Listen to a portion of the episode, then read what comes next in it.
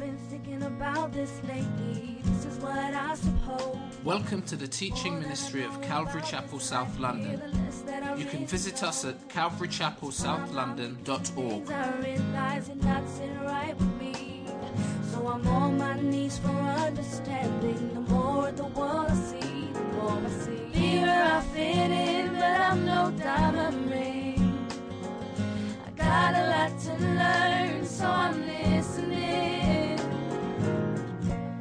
Be looking at something called identity theft. Everyone familiar with the term identity theft? Uh, you hear about it all the time. You can go to your bank and you pick up a leaflet that talks about identity theft. And in our society, it's something that's huge. Uh, people's identities are being stolen all the time. In fact, the Telegraph reports that in 2009, identity theft was up by 20%.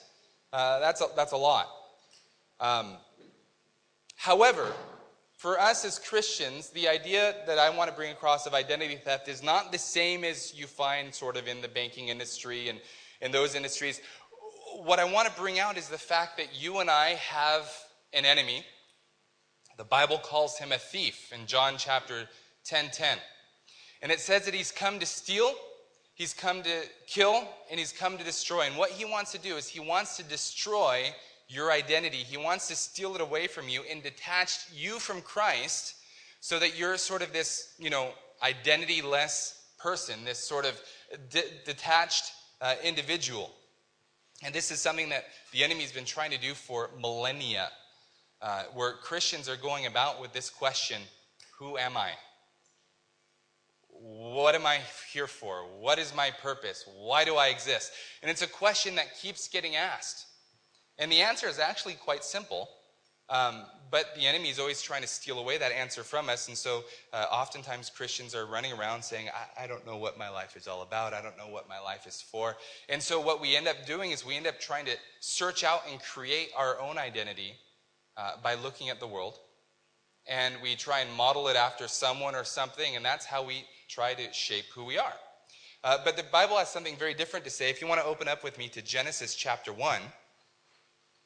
As with most, most things, uh, if you want to know where it begins, you turn to the book of Genesis. I, I love the book of Genesis. Genesis means beginning.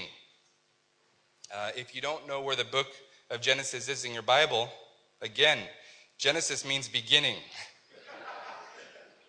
when you see table of contents, turn a couple more pages, and there you are. Bam. Genesis chapter 1. And I, I want to focus on an idea with you this morning as we consider this idea of identity. And that is this thing that we call the Imago Dei. I, I know it's, it's Latin. Uh, you don't use Latin very much, but this is a phrase you'll want to catch on to. Can you say it with me? Imago Dei. Great. It means image of God. And we're going to look at that this morning. And this is where we derive who we are in Christ. In Genesis chapter 1, verse 26, read with me. Uh, then God said, Let us make man in our image, according to our likeness. Let them have dominion over the fish of the sea, over the birds of the air, over the cattle, over all the earth, and over every creeping thing that creeps on the earth. So God created man in his own image. In the image of God, he created him, male and female, he created them. Here in, in, in Genesis, God is creating. And you, you, you all know the creation story. As God begins, he starts and he, he creates light, and then he creates, you know, flora and, and fauna, or however you say those things, the green stuff out there. And then he creates birds and fish and then the animals. And God's not done after all of that. He's created, I, I love, there's a little phrase in there in Genesis 1. It says, and he created the star, stars also, almost as a footnote. Like, oh, by the way, the cosmos that, you know, we get bigger telescopes for and try and, try and see how big the universe is, God did that too. You know, a little asterisk by it. Uh, he, he's created this great creation, but he wasn't done. There's something more that he wanted to create. And so God creates a man and he creates a woman. And I love the way that this is described. He, you, you, first of all, you get this sort of uh, internal conversation happening here. Let us make man in our image. There's this us and our thing going on. Uh, and some people might read that and say, you know, I, I didn't realize God was schizophrenic. He's not. There's something great happening here. He's not sort of rambling to himself. Our God is what we call triune. There's the Father, there's the Son, and the Holy Spirit. All three are equally God, and all three are, are, are distinct from one another. Uh, if you ever figure out exactly how that works, please let me know. Um, I, I know it's awesome. I know it's massive. I know it's beyond finding out. And if you, uh, Augustine said this, he said, if, if you can understand God, then your God is too small. So I, I don't think anyone's going to tell me and says, here's exactly how the Trinity works. It, it's a mystery. But God says this He says, let's make man in our image. So, so you have a plurality in God. He's saying we want to create a single image of God. But then it's interesting as he goes on, he says there in verse 27 so God created man in his own image. Image again is singular. In the image of God, he created him male and female. It goes to plural again. So, a, a God who's singular and yet plural, uh, track with me here, please. He's singular and plural. He creates a single image, and that single image is expressed in uh, a plural, two people, okay, a, a man and a woman. Uh, now, hold on to that thought because we're going to come back to it. I want you to consider with me this word image. Uh, in the Hebrew, it's a word that is tselem. And it's a word that's all through the Old Testament. If you were to grab your concordance and look up this particular Hebrew word, you'd see it everywhere. And you know, where people are worshiping false idols, it would be this word. Where they're worshiping images, it would be this word. What is this idea behind an image? Here's what, what he's uh, basically describing the word means to hew into a certain shape. Now, it's to represent something. I, I have here a phone, right? If I were to um, call my mom, right now. And I were to ring her, I wouldn't do that right now because it's the middle of the night over there. I, I, I do care about my mom. Um, if I were to ring her up, put her on speakerphone, and introduce you all to her, you would all hear her voice, would you not? And I would say, Hey, did you meet my mom? Did you speak with my mom this morning? And everyone here would say, Yes. And I would say, Actually, you didn't. You didn't. You spoke to an image. You spoke to this, this word tselem, a representative. Actually, what you spoke to was electronic impulses that kind of shot into here, went off somewhere, maybe off a satellite, satellite here or there, and then kind of ends up in Southern California. You didn't actually speak to her directly. You spoke to, spoke to something that represents her. And this is the idea of the image. You see, you are created in such a way that you represent God. There should be something about the character and quality of God that is imaged forth in your life. In other words, certain things about God. For example, um, we can choose some of the attributes of God. Uh, what's one of the great attributes of God? God is love. Uh, are you capable of loving? Yeah, why? Because you're made in his image. Uh, God is justice. Are, are, you capable of justice? Yeah, because God is just. And, and, certain attributes of God are, are communicated. Uh, God is a creator. And those of you who have children, what do you know? You've been fruitful, you've multiplied, you've created. You've created something even in your own image. Sometimes that's a bad thing. But anyway, um, God is, has, has given us, rather, He's given creation something that mirrors Him, something that emulates Him, something that shows Him to creation. Here's what one uh, man by the name of Bruce Ware says he says, People are created in finite representations, images of God, of God's own nature, that in relationship with Him and each other, they might be His representatives, imaging God and carrying out the responsibilities He has given to them. In this sense, we are images of God in order to image God and His purpose in the ordering of our lives and carrying out of our God given responsibilities. God has created you to reflect Him so that when creation or other people see you, something of his quality should be visible in your life. And this is this idea of, of this imago Dei. And so you see that, uh, for example, God is a complex unity. That's a nice phrase for you. You can say that with me complex unity. I love, I love big words. They make you sound smart. But here's what a complex unity is it's, it's a unity made up of different parts, it's a singular plurality. Okay, uh, for example, uh, in, well, in, in uh, let, let's go to Genesis chapter 2, verse 24. Because God is creating us in His image. There's something about Him that's visible in us, something about His character that's reflected in us. We talked about the fact that man and woman are made in the single image of God. But I, I want you to notice this verse in Genesis 2.24. This is no new verse for, for those of you who've been a follower of Jesus for any length of time. Therefore, a man shall leave his father and mother and be joined to his wife, and they shall become, say this together with me, one flesh. The two shall become one. Now, that word one is, is, is a special word. Um, it's, it's echad in the Hebrew, and if you're ever going to speak Hebrew, you got to make sure you get some phlegm going. Sounds authentic. Echad. Um, it's, it's just fun to do.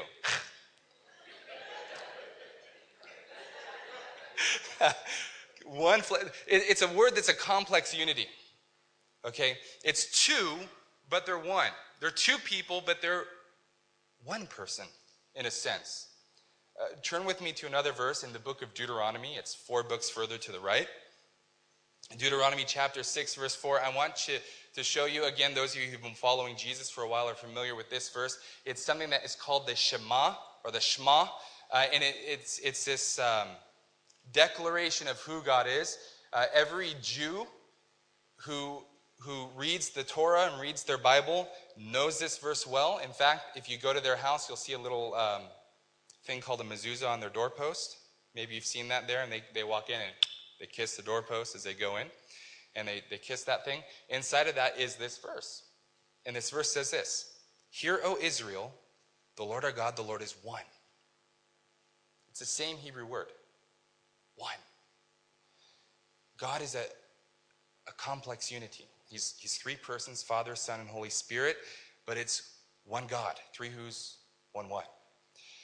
God has created us to image Him, to reflect Him. And so uh, a marriage should image something about God in creation, uh, relationships should image something about God. Everything about our lives should reflect something about who God is. Now, um, turn with me to Genesis chapter 3. You're thinking, you know, that sounds very good and, and, and, and theologically accurate, but I, I've got a bit of a disjoint when I look around and I look at people who are made in the image of God, and I, I can't really see God vividly displayed in their life. Something has taken place that has uh, muddied the waters, if you would. Genesis chapter 3. We're going to read verses 1 through 10. We're created in the image of God, but that image has been marred. And we'll explain what that means in a moment. Now the serpent was more cunning than any beast of the field which the Lord God had made. And he said to the woman, Has God indeed said, You shall not eat of every tree of the garden? So, this great uh, known story is, is where uh, Adam, or rather Eve, is having a dialogue with a, a serpent. And uh, just so you guys know, if you're ever in a garden and a snake starts talking to you, red flag. Um, she could have used a red flag right there. Um, but, but notice what the serpent says. Has God indeed said? Uh, she, serpent's trying to get her to doubt God's honesty. Uh, is God being straightforward with you? Is God being true with you?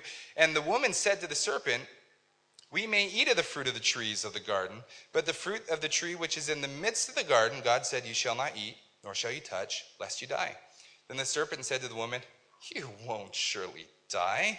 For God knows that in the day you eat of it, your eyes will be open and you'll be like God, knowing good and evil. How did God make Adam and Eve? After his likeness, to reflect him. He was to be visible in them. What does the serpent say to Eve? No, no, no, no, no. No, if you want to be like God, you got to eat this fruit. This is the way. And, and, and, what he's actually encouraging them to do is, is not just sort of uh, reflect him, but you can be like him without him. You don't need God. Just have this fruit. This is all you need. You can bypass God and be like him. Okay, that's the lie in the garden. Now, it goes on. Uh, where are we? Verse 6. So when the woman saw the tree, that it was good for food, desirable to make one wise, she took of its fruit and ate, and she also gave to her husband with her, and he ate. He's just as bad as her. And then the eyes of both of them were opened, and they knew that they were naked, and they sewed fig leaves together and made themselves covering. This, something happens. They're now uh, self conscious. They're now aware of their nakedness. They're now aware um, that they're naked. Uh, they have made a, a massive decision, and that decision was based not on God, but on self. And they, they realize they're naked, and so they do something that you never want to do. Um, again, they, they, red flag uh, fig leaves are itchy.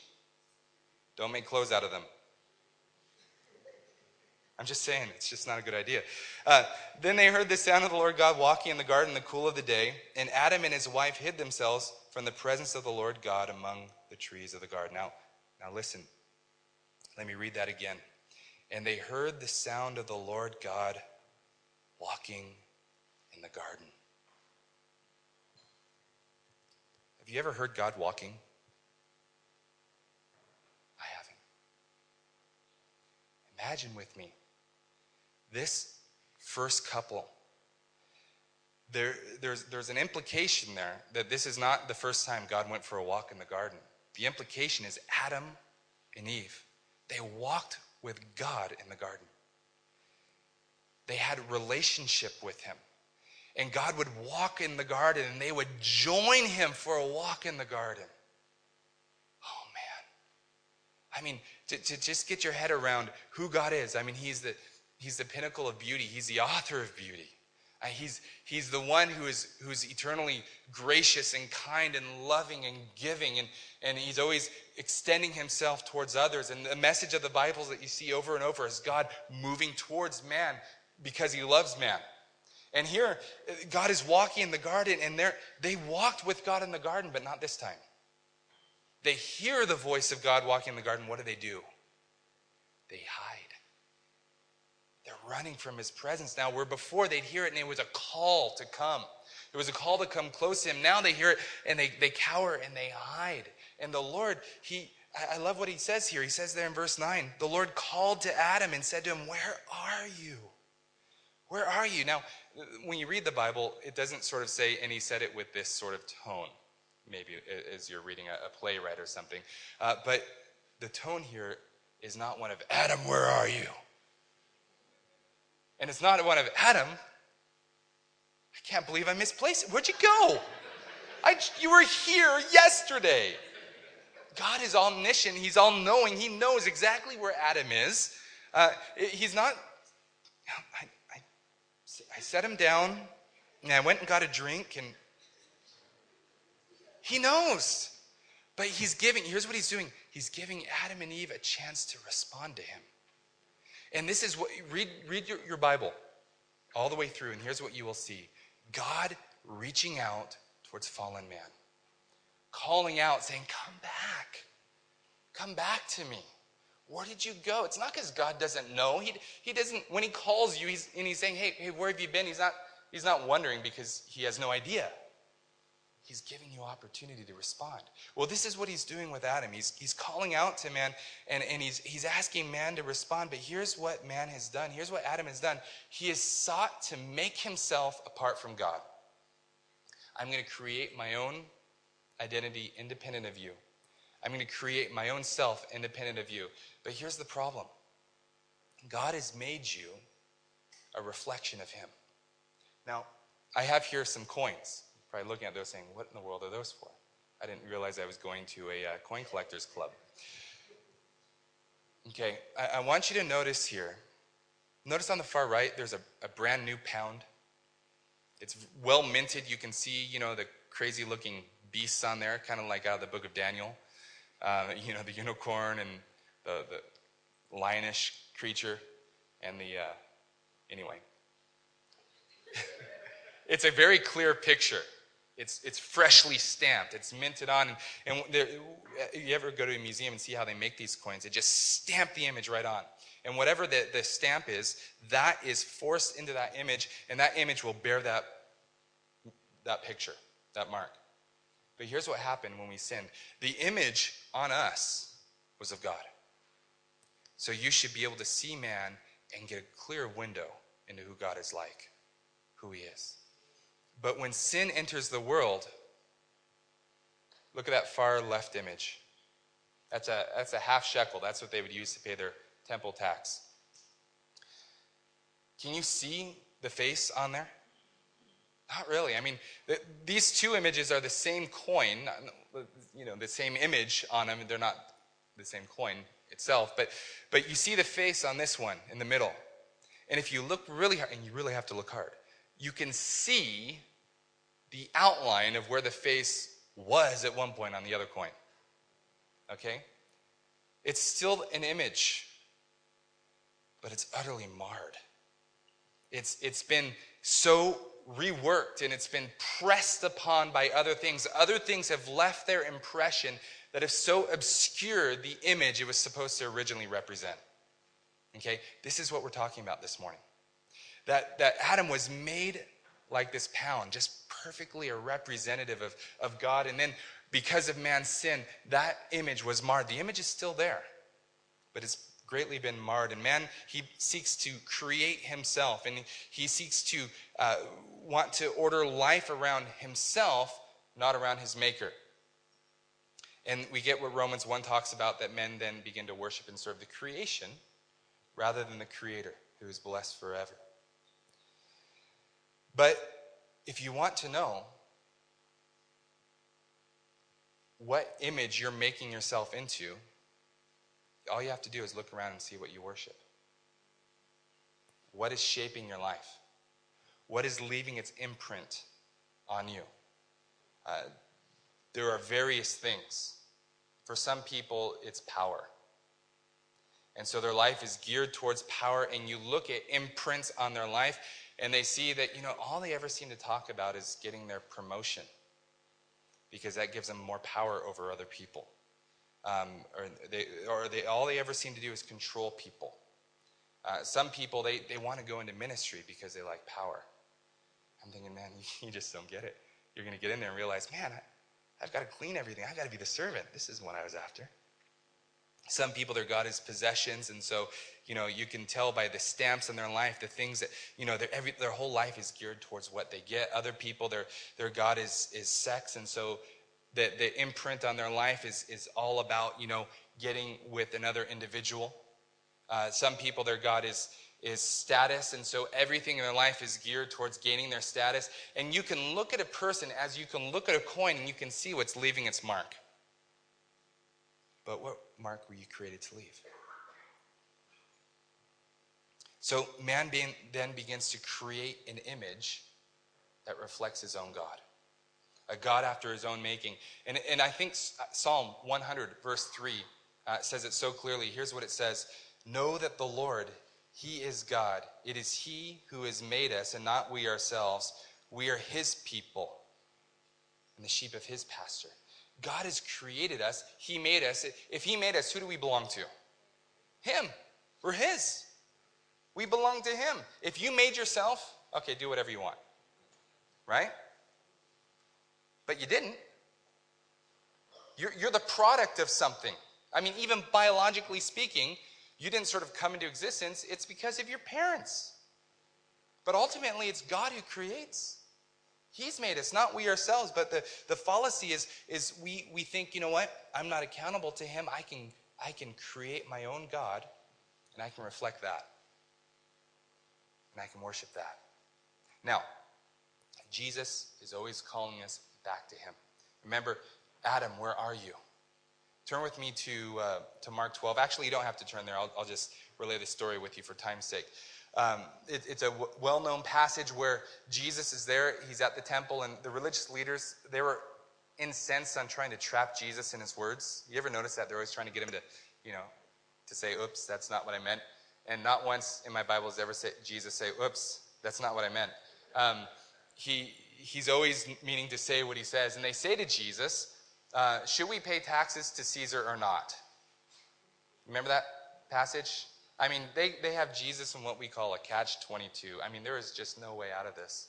And they've thought, thought it through. If he says that we shouldn't, then we get the Romans over here. If he says and we should, then he can't be Messiah. So what's he going to do? And he says, hey, Does anyone have a denarius? And, and so they pull out a denarius and he, he lifts it up and he shows the denarius and he says, Whose image is on this coin? Whose inscription is this? And, um, and, and, and there's a denarius right there with it. same image that Jesus would have been holding up. Whose inscription, whose image is this? Using that same word, that same idea. And they say it's Caesar's. And Jesus says this Give to Caesar what is Caesar's. Whose coin is it? Well, whose image is on it? It's Caesar's. But then Jesus says this Give to God what is God's. Whose image are you made in? The image of God. And what Jesus is calling man to do is to respond and come back to him. He's saying, You guys need to come back to your Maker, to reflect the one whose image you have been stamped with. That's and, and that's sort of the, if you want the what they call the meta narrative of the whole Bible, is that God is wooing man back to himself. He's calling back his belonging to himself. And the thing is, it's only in relationship with him that we understand who we are and what our identity is. It's only uh, when we think about the coin earlier, where there was no clear imprint, you could not tell that that was a half shekel. Why? Because it was so marred. In a sense, it was identityless. But what God says is, I, I, I want to give you your identity. So, how does He do it? How do we get our identity? Turn with me to Matthew chapter 16.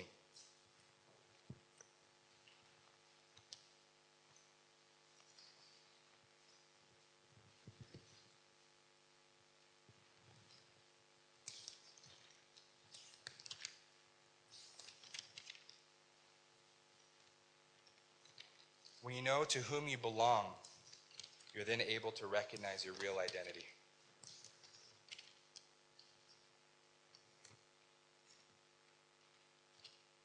Matthew 16, Jesus goes to a region called Caesarea Philippi.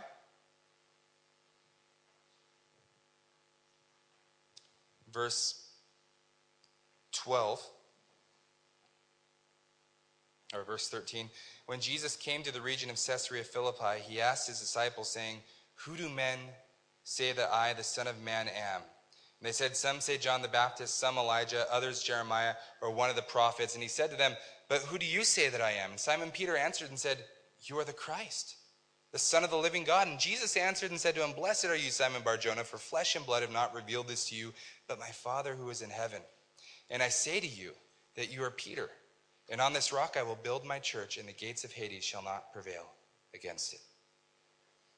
Now, Jesus, he takes his disciples away. He's going on a retreat. This is just before the transfiguration. And he, he goes to this place called Caesarea Philippi. And give you a little background to this particular event. Uh, I have a couple uh, pictures for you, and then we'll get to that. That's Caesarea Philippi right there. Um, there's a, a massive uh, cliff there. You can see the little people in front of that grotto, that cave there. Um, so it's just this huge rock that's there. And it was a pagan worship center. Uh, if you wanted to worship any god under the sun, you could pretty much go there and find you know, one of the gods you're looking for. Uh, but primarily, it was dedicated to a god named Pan, which, if you go to the next slide, uh, that's what it would have looked like in Jesus' day. On the, on the left, you have that temple. That's to the god Pan, who's the god of the underworld, or Hades as it's known. And it was right in front of this grotto, this grotto, that hole in the rock, that cave that you saw, which is also known as the gates of hell. Now, um, then there's uh, to the right is a temple for Zeus, and then uh, some of the nymphs and whatnot. And that's where Jesus was when he has this dialogue with his disciples. It was, a, it was an area where, um, if you wanted to know what people thought of God, who their God was, you can go here and you can see their gods represented. Uh, represented, represented. Um, you, you can go there and you can see, well, some people think God is like this. Some people think God is like that. And that's the whole idea. Whenever you go come across a culture with myriads of gods, uh, it's this idea that uh, I worship this God because somehow this God expresses something about either my, my desires or my fears. And that's what this was, is it was an expression of what men thought about God and therefore what they thought about themselves. Okay? Jesus goes there and he says, Who do men say that I, the Son of Man, am? And there's sort of a double meaning there. Uh, he's asking, Who do people think that God is? Well, here's what the Gentiles, the non Jews, think that God is. He, he thinks he's this, and he thinks he's this, and he thinks he's this, and he thinks he's this. You can go to Acts 17, where Paul goes to Athens, and there's the thousands and thousands of idols. And you can see the same picture there. But then he asked them, he asked them specifically as Jews, who do men say that I am? And they have different ideas. Uh, some said that he's Jeremiah. Now, Jeremiah was the one that wrote the book of Lamentations. He's a weeping prophet. and they saw maybe how Jesus had compassion on people, that he was concerned for people. And they saw that and they say, oh, this is, and, and you know, listen, for some people, Jesus is nothing more than one who just weeps over people. He's just real, you know, compassionate. That's all Jesus is to them, is just a compassionate guy. Uh, you know, little children and lambs and, you know, that sort of thing. And he's, some people said he's Elijah. And Elijah, you know, was the God of, or was the, the prophet of power, and he said, you know, let, let it not rain for seven years, and it didn't rain. Then he said, let it rain again, and it rained. And he called fire down from heaven on that sacrifice, and, and then he slew 400 prophets of Baal. It's a great story. And, uh, you know, he's just a God of power and wonders, and people are being raised. And, and for some people, that's Jesus. He just does miracles. And, and he's just, it's just all about the miracles that Jesus does. For other people, it's another aspect, like John the Baptist. Some say that you're John the Baptist, and for some people, they, their understanding of Jesus is just the call to repent. So he makes whips of cords and drives people out of the temple. Uh, he um, he calls people to repent. He does all of these things, and that's what some people think about Jesus. Now, let me tell you something. Those are all true, but they're not true independent of the others. He's greater than that. Our, our God is a God that has compassion, is he not? But isn't he the one coming again with a robe dipped in blood to make war? Yeah. Isn't he the one that says, repent? Yeah, but he's also the one that says, don't forbid the little children. Isn't he the one that deals violently with your sin that he might embrace you as a son? Yeah, it's all of that. But you see, we like to sort of we find something that we like and we want to that to reflect in our lives, but we want to leave the other stuff aside. This is what was going on in Israel when they looked at Jesus. Hey, I like this about him. I like that. Nah, I don't like that about he's, he's talking a little bit too rough for me. He's, he's talking a little too soft for me. And we begin to try and get a lopsided Christ. Well, Jesus furthers the question, and he says, who do you say that I am? And this is, this is a key question. I mean, you know, we could talk all day about who do men say that I am. And we could sit here for hours discussing, just pick someone and say, hey, what do people think about Jesus? And oh, some people say this, some people say this. But what's, what's the key question? Who do you say that I am? Let's, let's bring it home. We can philosophize till the cows come home. You know what I mean? We can sit here and, and, and wax eloquent but the question is, who is Jesus? Who do you say that he is? Well, he asks Peter this question. And Peter's response is, is so profound. He says, You're the Christ. You're the Messiah. You're the one that was prophesied all through the, the Bible to come. And, and, and you're the Son of the living God. And, and Jesus, you, you could almost see a smile come on his face. He says, Oh, flesh and blood has not revealed this to you. In other words, Peter, don't get a big head. You didn't come up with this on your own. Um, flesh and blood. This isn't because you're, a, you're a fisherman for crying out loud. Um, it's, it's not your strong point, right? Uh, God, God has revealed this. Says, My Father who is in heaven has revealed this to you. This is a revelation from God. The reason Peter knew who Jesus was was because God revealed it to Peter. It's not because Peter was smart, all right? Which is great because that means, hey, I can learn too. Um, but then he, he says something very interesting. He says to Peter, Notice this. Blessed are you, Simon Barjona, for flesh and blood has not revealed this to you, but my Father who is in heaven. Verse 18. And I also say to you that you are Peter. Now, what was, what was, what was this guy's name? In verse 17? Simon, son of Jonah. What's his name in verse 18? Peter. Jesus says a simple phrase You are Peter. Peter means rock or stone. And what he's saying is, Jesus is essentially saying, I am giving you your identity. I am telling you who you are. Before this, you were Simon, son of Jonah. And we all know the prophet Jonah. You don't want to be like him, right? Uh, you're, you're, you're, you were this guy, but I'm telling you, now you're Peter. You're a rock. How did he come to this place of getting that identity from Jesus? When he saw who Jesus was. When he understood who Jesus was, all of a sudden it became clear. All of a sudden, Peter now could say, I- am Peter. Why? I decided I'm going to be Peter from now on. Just call me the man formerly known as Simon, right? And just, I'll get some funny symbols to make up my name. I'm not going to actually pronounce it. Um, it's, it, it's a name that was given to him by God. God had given him his identity when he responded to the revelation of who God is. See, revelation defined Peter's identity. And all of our identity, the whole idea of identity is something that's derived. Did you know that? You don't create your own identity. You, you don't. You can try, but it's not for real. Listen, I, I am a father. And that is not because I decided one day, I think I'm going to be a father. Just call me a father from now on, guys. No. Where's the evidence of your fatherhood? One of them snuck in. He's right there. Uh, I'm a husband. Why? I'm married. I have a wife. That very relationship determines my identity as a, as a husband, my identity as a father, as a brother in the Lord. My identity is determined by the fact that I'm, I, I'm bought by the same blood. I'm adopted son as you guys are. So we're brothers and sisters. Why? Because I decided one day I'm going to be a brother with you. No, it's, it, was, it was determined. It was determined by something else. I simply have derived it. You don't create your identity, you receive it.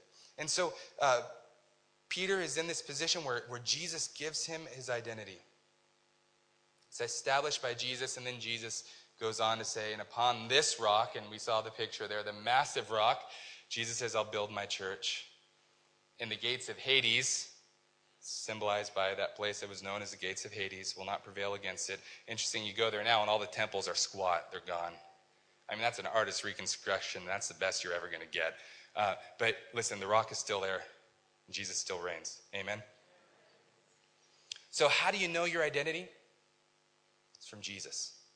In Adam, your identity is marred, like that coin. Just, and listen, some people, let's be honest, the marring is a little more extreme than others, but it's marred, bottom line. You know, some people, they're, they're, they may sort of reflect some of the attributes of God a little more clearly. Maybe some people are more disposed to showing love, showing kindness, but it's still marred. It's still, listen, it's still jacked up. It still has issues. But listen, uh, in, in Hebrews chapter 1, verse 3, we have something that's beautiful. You're a marred image. And in Hebrews chapter 1,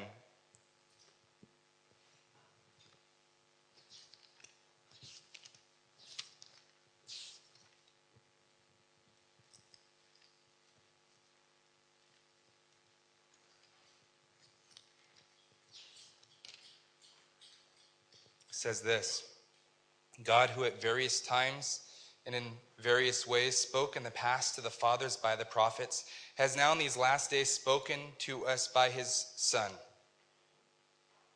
whom he has appointed heir of all things, through whom also he made the worlds, who being the brightness of his glory, notice this please, and the express image of his person and upholding all things by the word of his power, when he had by himself purged our sins, sat down at the right hand of majesty on high. Would you notice that phrase, express image? You are the imago Dei.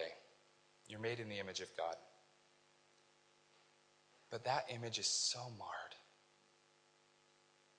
And you know, you could bang on it all day long with who you think God is, and it's never going to resemble Jesus anymore. So, what needs to happen? Well, that, that phrase, express image, it's more than just an image. You're an image. But this is the express image. This is, this is the genuine article himself. And the idea is that Jesus has come, and it says there that he purged our sins. In other words, that which has marred you has been wiped away.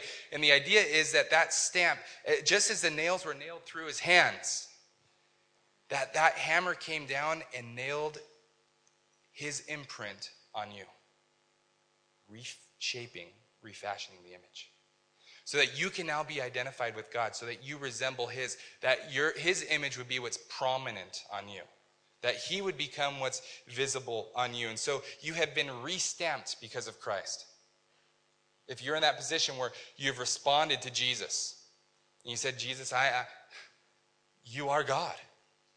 And my sin is so heinous that it required you coming and you dying my death, that I might get restamped in your image, that I might again reflect you in a manner that I was created to do, that sin being wiped away. You can say, hey, I, am I'm, I'm restamped. You get a t shirt, restamped. But how does that, you, you might be thinking, you know, that I, believe that theologically is true. But, Matt, let me be straight with you. When I look in the mirror, I, I just don't see it as clear as that. I still see lots of issues. Right? I mean, maybe I'm the only one. Uh, you guys are like, nah, that's not me. Positionally, because of Jesus on the cross, that image has been perfectly restamped with his own image. Practically, this is the rest of our lives. We have a nice word for this called sanctification. Sounds nice. Basically, what it means is, is reshaping you, making Jesus shine through you and, and, and less of your stink coming through and more of his fragrance. All right, until, until one day it's all him and it's none of you. I look forward to that. I, I totally do. But listen, practically speaking, then how do we how do we see this become a more real, concrete reality then. If we're positionally, we're already in that place where we reflect his image. Practically speaking, how do we come across that point? How do we come to that point where we show Jesus more and more with our lives so that when people see you, they see Jesus? So that as Paul said, imitate me as I imitate Christ. So, as, as the early church in the book of Acts, they were first called Christians in Antioch, which means little Christ or little representatives. In, in, Corinthians, where it says we're ambassadors of Christ, representing Him, how does that become more of a visible reality in your life? Turn with me to Psalm 115.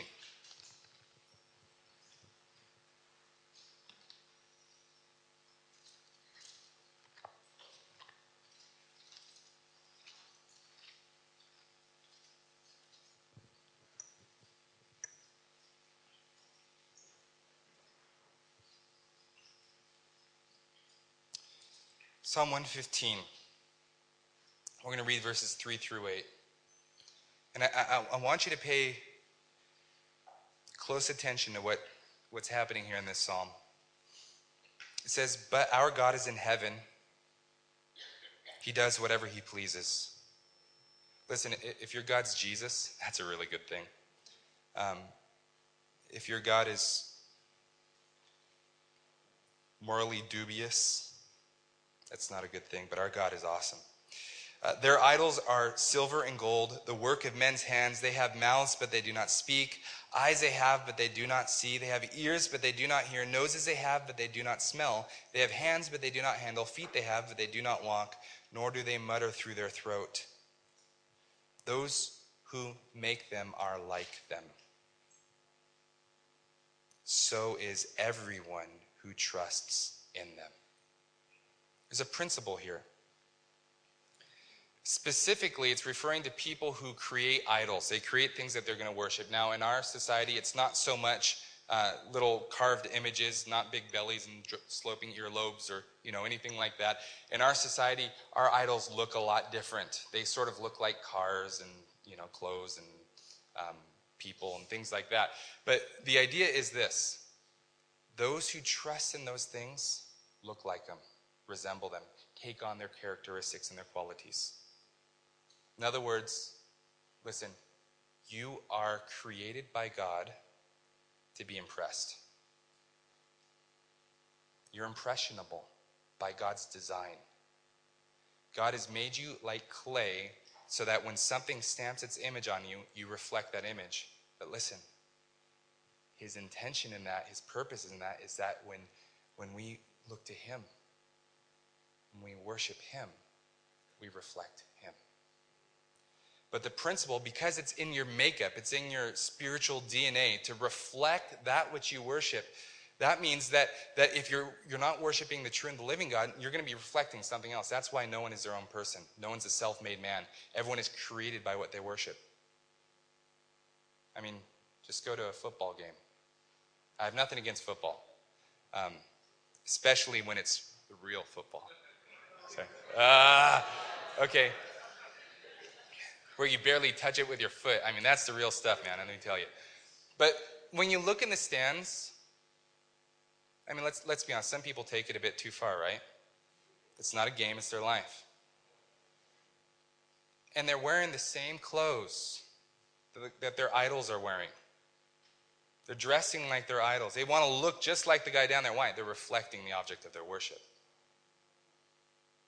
And that's just one practical example. Um, all of our life is geared that way. And we will reflect the object of our worship and we're going to find our identity in that thing that we worship. If Jesus is the one we're reflecting, we're going to be identified by him. And that's going to be our number one marker on our life Jesus. That's going to be the number one thing that we're going. Hey, tell me about yourself. I'm a Christian. I'm a follower of Jesus. Whatever term you want to use for that. That should be the first marker.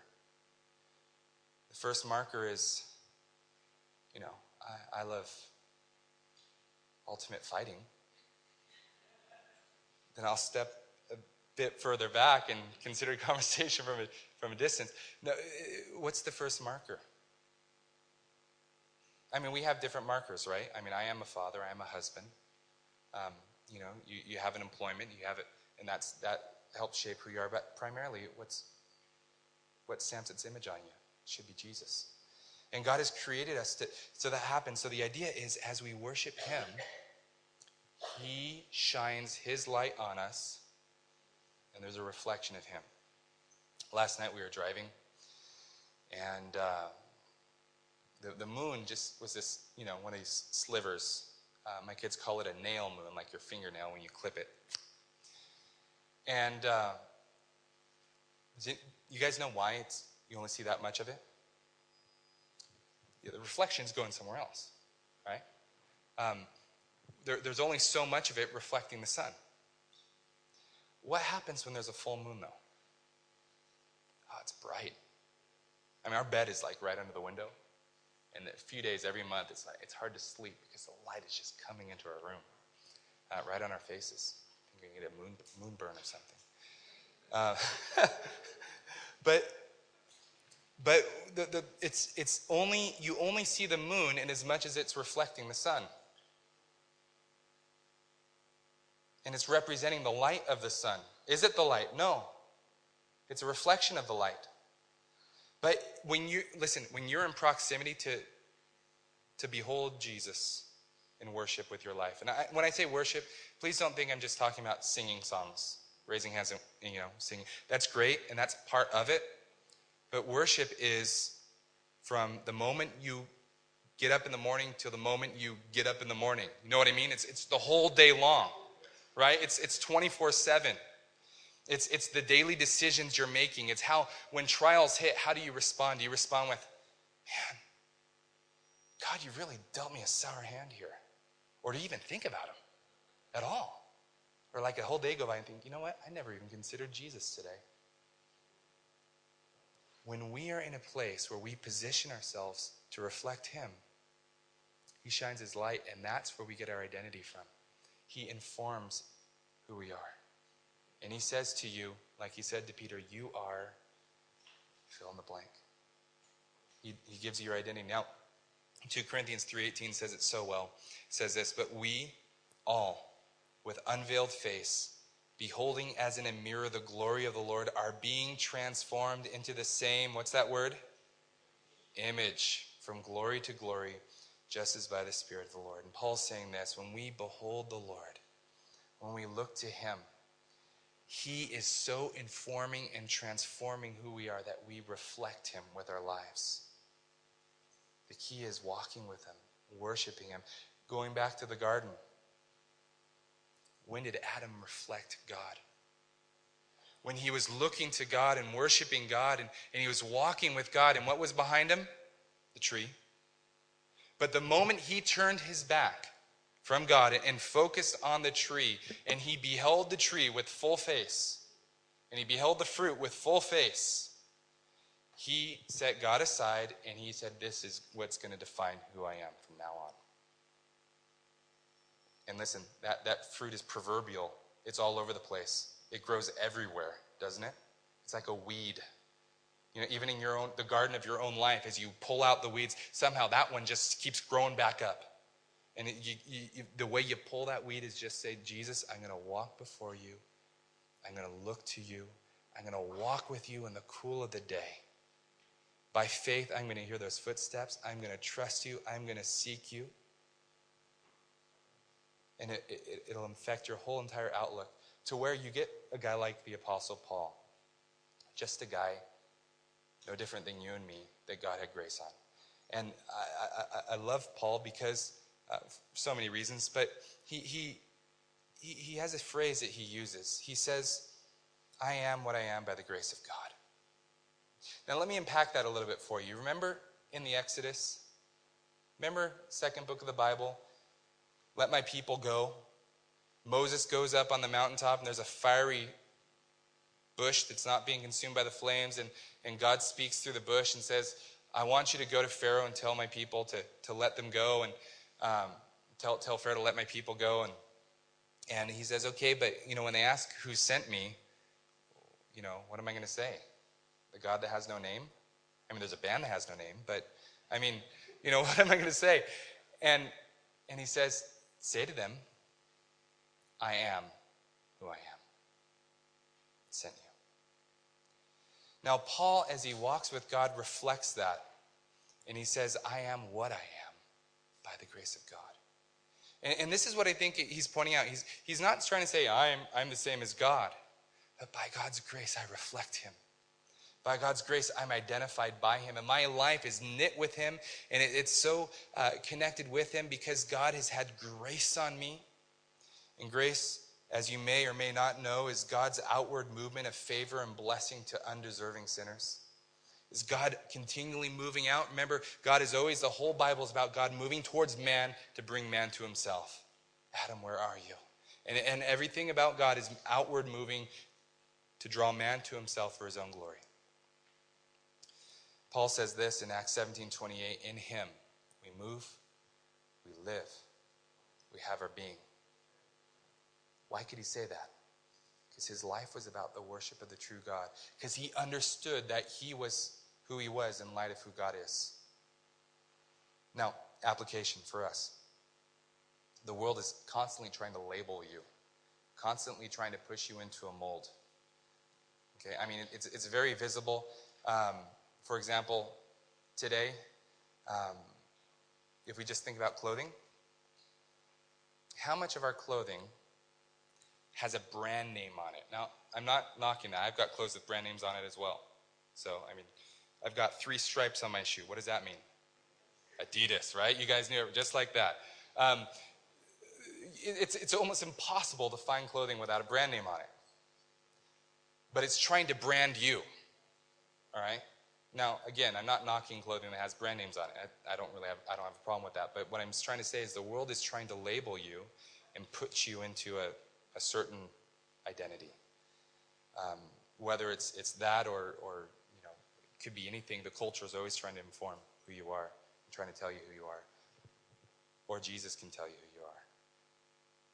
So just listen, you can find your significance in Christ without those things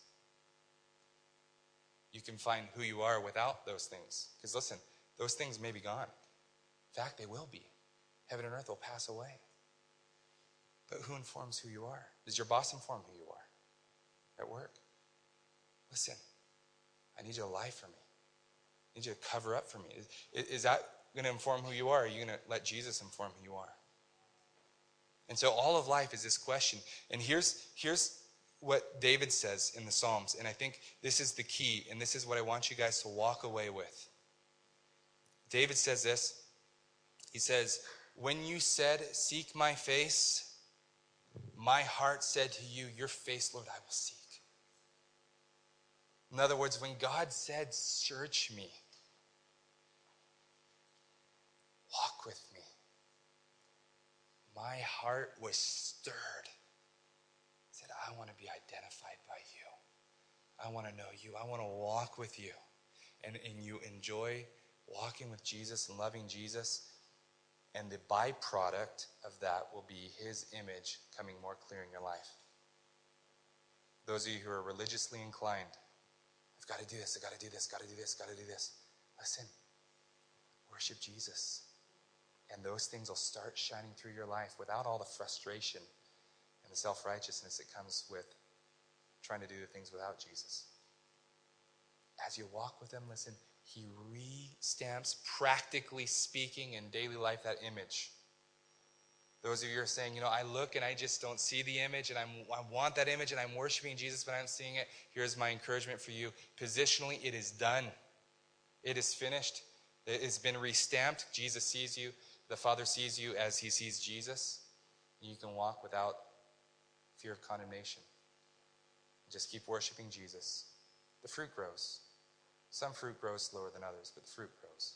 So let's pray. Father, we thank you so much for uh, the fact that we're made in the image of God, the Imago Dei. And Lord, we ask that we would be a people who are molded by you. You have made us impressionable, Lord. But we ask that the fingerprints on our lives that shape us and mold us would be yours, Lord. That you, Jesus, would be magnified in our lowly bodies. You said, Seek my face, Lord. May our hearts say, Your face will we seek. Would you be exalted in us? Would you be worshiped by us? that we might know who we are because you will inform us.